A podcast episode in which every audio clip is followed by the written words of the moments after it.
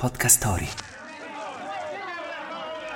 Inizia dando pugni ad un sacco di juta riempito con del grano turco e arriva a diventare campione del mondo. Oggi, nel 1938, nasceva il pugile Nino Benvenuti. Wake up! Wake up! La tua sveglia quotidiana. Una storia, un avvenimento per farti iniziare la giornata con il piede giusto. Wake up!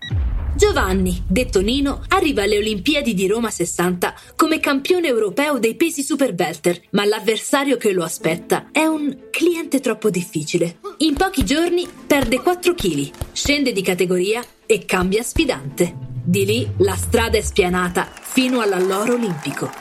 Nino arriva al titolo mondiale nei super welter, ma è solo il 4 marzo del 68 che diventa una vera leggenda. Sfida Griffith, campione dei pesi medi. Al Madison Square Garden di New York il pubblico è in delirio. 15 riprese colpo su colpo. Alla fine, benvenuti, vince.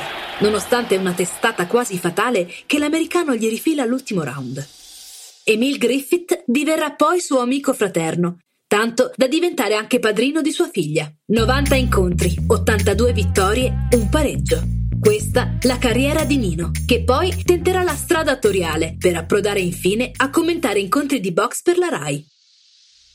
La frase del giorno. Dentro un ring o fuori non c'è niente di male a cadere, è sbagliato rimanere a terra. Muhammad Ali. Il consiglio del giorno.